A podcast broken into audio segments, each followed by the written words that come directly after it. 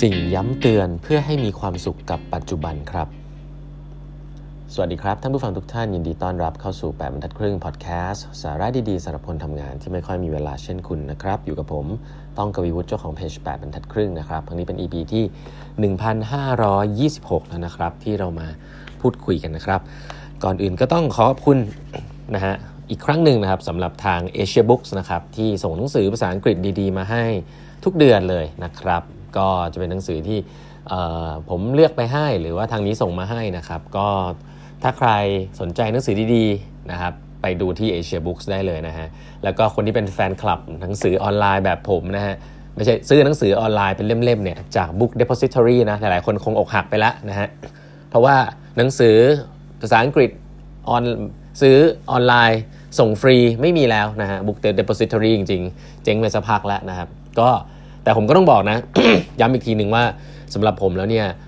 ร้านหนังสือโดยเฉพาะร้านหนังสือภาษาอังกฤษของเมืองไทยเนี่ย supply chain ดีมากนะครับ คือหนังสือใหม่ๆ ของโลกใบนี้ที่เกิดขึ้นเนี่ยก็ส่งมาที่ร้านหนังสืออย่าง Asia Books ได้ทันท่วงทีนะได้ว่าพร้อมๆ กันได้อ่านพร้อมกันทั่วโลกเลยซึ่งสำหรับผมมีความสำคัญนะอะไรก็ตามที่คุณได้อ่านช้ากว่าคนอื่นเนี่ยมันก็จะช้าไงมันก็จะไม่เจ๋งอะ่ะแต่ว่าอันนี้คุณได้อ่านข้อมูลหนังสือเล่มใหม่ๆ พร้อมกันทั่วโลกเนี่ย supply chain นี้เยี่ยมมากนะครับ แล้วก็ทาง Asia Books ก็มีหนังสือดีๆมากมายนะครับ ก็สนับสนุนกันนะฮะ โอเค หนังสือเล่มหนึ่งซึ่งผมจริง request ไปเอง แล้วก็เป็นหนังสือที่ผมเห็นหน้าปกมานานแล้วแหละในร้านหนังสือเนาะ แต่ว่านานๆจะอ่านแบบนี้สักทีหนึ่งแล้วกันนะครับ แต่ผมชอบเนื้อตัวเนื้อหามันอยู่แล้วแล้วกะจะไปเรียนเพิ่มเติมเรื่องนี้ ก็คือหนังสือชื่อว่า Think Like a Therapist นะฮะ Six Life Changing Insights for Leading a Good Life ก็แนว Feel Good นะฮะ แต่ว่ามันเป็นหนังสือที่เกี่ยวกับเรื่องของคนที่เขียนเนี่ยเป็นเขาเรียกตัวเองว่า psychotherapist นะครับ psychotherapist คืออะไร psychotherapist เนี่ยเป็นคนที่เป็นนักจิตวิทยานะครับที่ทำให้คนเนี่ยแก้เอาไว้แก้ไขปัญหาของคนนะครับเวลาคนมีความเครียดความทุกข์ซึ่งspecialize ของคนเขียนเนี่ยคือการที่เวลาคนไปเจออุบัติเหตุใกล้ตายหรืออะไรมาหรือเจออะไรทุกความทุกข์แรงๆเนี่ย ก็ต้องมาเจอกับ psychotherapist เพื่อให้เกิด reminder ว่าเออชีวิตจะดำเนินไปต่อไปต่อไรอย่างไรนะครับสิ่งหนึ่งซึ่งเขาพูดถึงหนังสือเล่มนี้นะครับมี 6-7 อย่างด้วยกันแต่อย่างแรกที่อยากจะเล่าให้ฟังก็คือเรื่องของความตายครับ นี่คืออย่างแรกเลยนะฮะเขาบอกว่า second life นะครับ second life แล้วก็ผมชอบโค้ดนี้นะฮะผมเล่าให้ฟัง a person has two lives นะฮะ the second life begins when they realize that they only have one อ่า ลึกซึ้งนะ อันนี้นะครับเขาบอกว่าแปลอย่างนี้ฮะแปลว่าชีวิตเนี่ยมี 2 ภาคด้วยกันนะครับชีวิตเนี่ยมี 2 ภาคด้วยกัน 2 ชีวิตด้วยกัน คนหนึ่งคนมี 2 ภาค 2 ชีวิตนะครับชีวิตที่2เนี่ย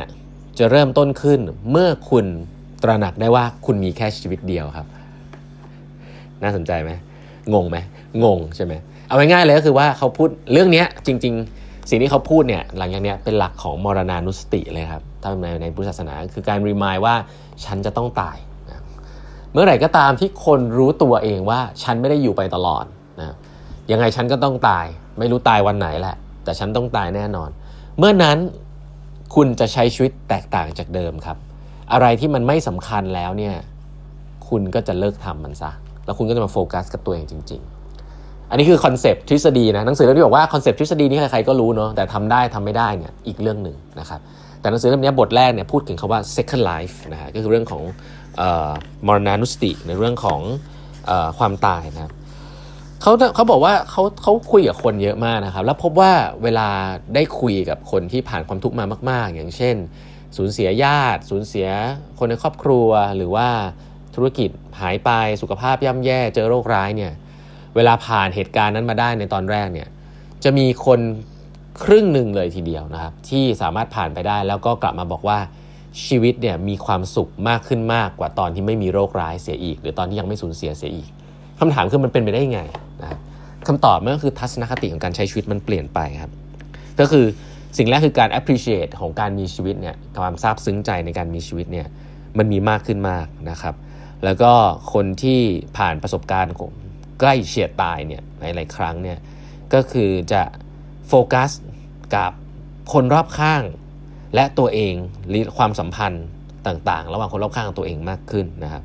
แล้วก็ live their life into the fullest ก็คือใช้ชีวิตอย่างเต็มที่ในสิ่งที่ตัวเองต้องการนะครับ แล้วก็ value เรื่องความสัมพันธ์มากขึ้น ก็จะโฟกัสกับเรื่องของความร่ำรวยอะไรต่างๆ น้อยลงนะฮะแล้วที่น่าสนใจเขาบอกว่าหลังจากประสบการณ์ผ่านความตายมาเเอ คนส่วนใหญ่จะเริ่ม appreciate สุขภาพนะครับ คนอยู่รอบข้างเรานะฮะ freedom ความสงบที่เรามีบ้านที่เรามีนะครับ แล้วก็ทุกๆอย่างที่เรามีในวันนี้เนี่ย คนจะเริ่มรู้สึกถึงสิ่งเหล่านี้นะครับ แต่สิ่งนี้น่าสนใจก็คือเอ่อ psychotherapist คนนี้คุณที่ชื่อ Stephen Joseph เนี่ยเขาบอกว่า แต่เขาก็รู้สึกว่าอาชีพเขามันแย่จังเลยนะ ที่เขาเนี่ยเป็นเหมือนกับเขาเรียกว่า downstream คือต้องรอให้คนผ่านเหตุการณ์หลังความตายมาก่อน ต้องรอให้คนผ่านเหตุการณ์แย่ๆในชีวิตมาก่อนเขาถึงจะต้องมานั่งคุยเพื่อให้คนเหล่านั้นเนี่ยรู้สึกดีขึ้น ทั้งที่จริง ๆ ดีแล้วเนี่ยก่อนที่พวกเราจะไม่ผ่านประสบการณ์เหล่านั้น พวกเราก็ควรจะ appreciate สิ่งเหล่านี้อยู่แล้ว เพราะฉะนั้นสิ่งหนึ่งซึ่งเราอาจจะทำได้นะก็คือการคิดถึงความตายนะสิ่งนี้สำหรับผมในย้ำอีกทีมันเหมือนกับจากพุทธศาสนาเลยครับคือการคิดถึงความแต่นี่ฝรั่งเป็นคนเขียนนะครับก็คือการคิดถึงความตายว่าฉันไม่ได้มีหลายชีวิตนะ ฉันมีชีวิตเดียวนะครับแล้วก็ หลาย ๆ ครั้งเนี่ยสิ่งที่เรามีอยู่นะครับควรจะได้รับการ appreciate เสียก่อน แล้วเขาบอกว่านี่คือสิ่งแรกเลยนะครับ ที่จะทำให้ชีวิตเรามีความสุขก็คือการ appreciate สิ่งต่าง ๆ รอบตัวที่เรามีอยู่นะครับหลาย ๆ ครั้งเรื่องของอาชีพ เรื่องของความร่ำรวย เรื่องของสเตตัสต่าง ๆ ที่เราอยากจะได้เนี่ยต้องถามว่าเวลาเราตายไปแล้วเราอยากเอาไปด้วยหรือเปล่านะมีคำถามหนึ่งที่สำคัญนะครับ ผมว่าเป็นคำถามที่ดีเอาไว้ reflect ตัวเองเลยก็คือว่า ถ้ามี 1 memory นะครับ แค่ memory เดียวนะ memory ที่คุณอยากจะเอาไปด้วย ความทรงจำที่คุณอยากจะเอาไปด้วย หลังจากที่คุณตายไปแล้ว คุณเก็บไปได้แค่เรื่องเดียวติดตัวคุณ คุณจะไม่เจอใครอีกแล้ว คุณจะเดินทางคนเดียว แต่คุณจะมีความทรงจำเนี้ยติดตัวไปกับคุณด้วยคำถามว่าความทรงจำอันนั้นเนี่ยสำหรับคุณเนี่ยคุณจะเก็บอะไรไป ผมว่าคำถามนี้ยิ่งใหญ่มากนะส่วนตัวเนี่ยพอไปนั่งกินแล้วอ่านหนังสือเล่มนี้ละเลียดกันมาเนี่ยสำหรับผมก็คงจะเป็นเรื่องของครอบครัวแน่นอนนะครับ คุณพ่อคุณแม่ ลูกชายภรรยาลูกสาวนะที่แบบกินเค้กด้วยกันนะล่าสุดไปญี่ปุ่นมาก็นั่งกินขนมกันที่พื้นห้องอะไรเงี้ยเเพราะว่าลูกสาวบอกว่าไม่ให้ป๊าป๊าขึ้นไปนั่งบนเตียงเพราะเดี๋ยวเตียงเลอะอะไรเงี้ยไอสิ่งเหล่านี้เราจำได้เรามีความสุขว่าโอ้เขาโตขึ้นเขารู้เรื่องนะครับแล้วมันก็ทำให้เรามีความสุขมาก เอ๊ะถามว่าประสบการณ์การทำงานที่แบบเรา achieve นะเราบรรลุเป้าหมายต่างๆเนี่ยที่เราสึกว่ามันสนุกและ มันสนุกมันมันมากเนี่ย แต่เราอยากจะเก็บสิ่งเหล่านั้นไปเพื่อรีมายตัวเองว่าฉันมีสิ่งเหล่านี้ในโลกหรือเปล่า ก็อาจจะไม่ครับเพราะฉะนั้นให้คุณเลือกว่า memory อันนั้นเนี่ยที่คุณอยากจะเอาไป หลังจากที่คุณตายไปแล้วก็คืออะไร สิ่งนั้นแหละเป็นสิ่งที่มีค่ามากๆ ที่ตัวคุณเองอาจจะไม่เคยเขาเรียกว่ารู้สึกแหละ แต่ว่าพอไม่ได้มาคิดกับมันก็จะรู้สึกว่า เออ เดี๋ยวมันก็มีอีกเดี๋ยวมันก็ผ่านไปอะไรเงี้ยซึ่งสิ่งนี้แหละครับเป็นสิ่งที่ผมว่า ค่อนข้าง powerful นะ แล้วมันทำให้เรารู้ว่า เออ สิ่งนั้นเป็นสิ่งที่สำคัญนะครับ ที่เรามีความสุข แล้วก็เราอยากจะมีสิ่งเหล่านี้เยอะๆในชีวิตเนี่ยเราจะใช้ชีวิตยังไงนะครับเพราะฉะนั้นการรีมายตัวเองเรื่องความทรงจำเหล่านี้ ก็เป็นเทคนิคหนึ่งซึ่งผมว่า เออ ส่วนตัวคิดว่าดีนะครับยังมีเทคนิคอื่นๆอีกมากมายนะอีกอีกพอสมควรนะฮะที่หนังสือเล่มนี้เล่าให้ฟังเกี่ยวกับเรื่องของการใช้ชีวิตอย่างมีความสุขนะครับ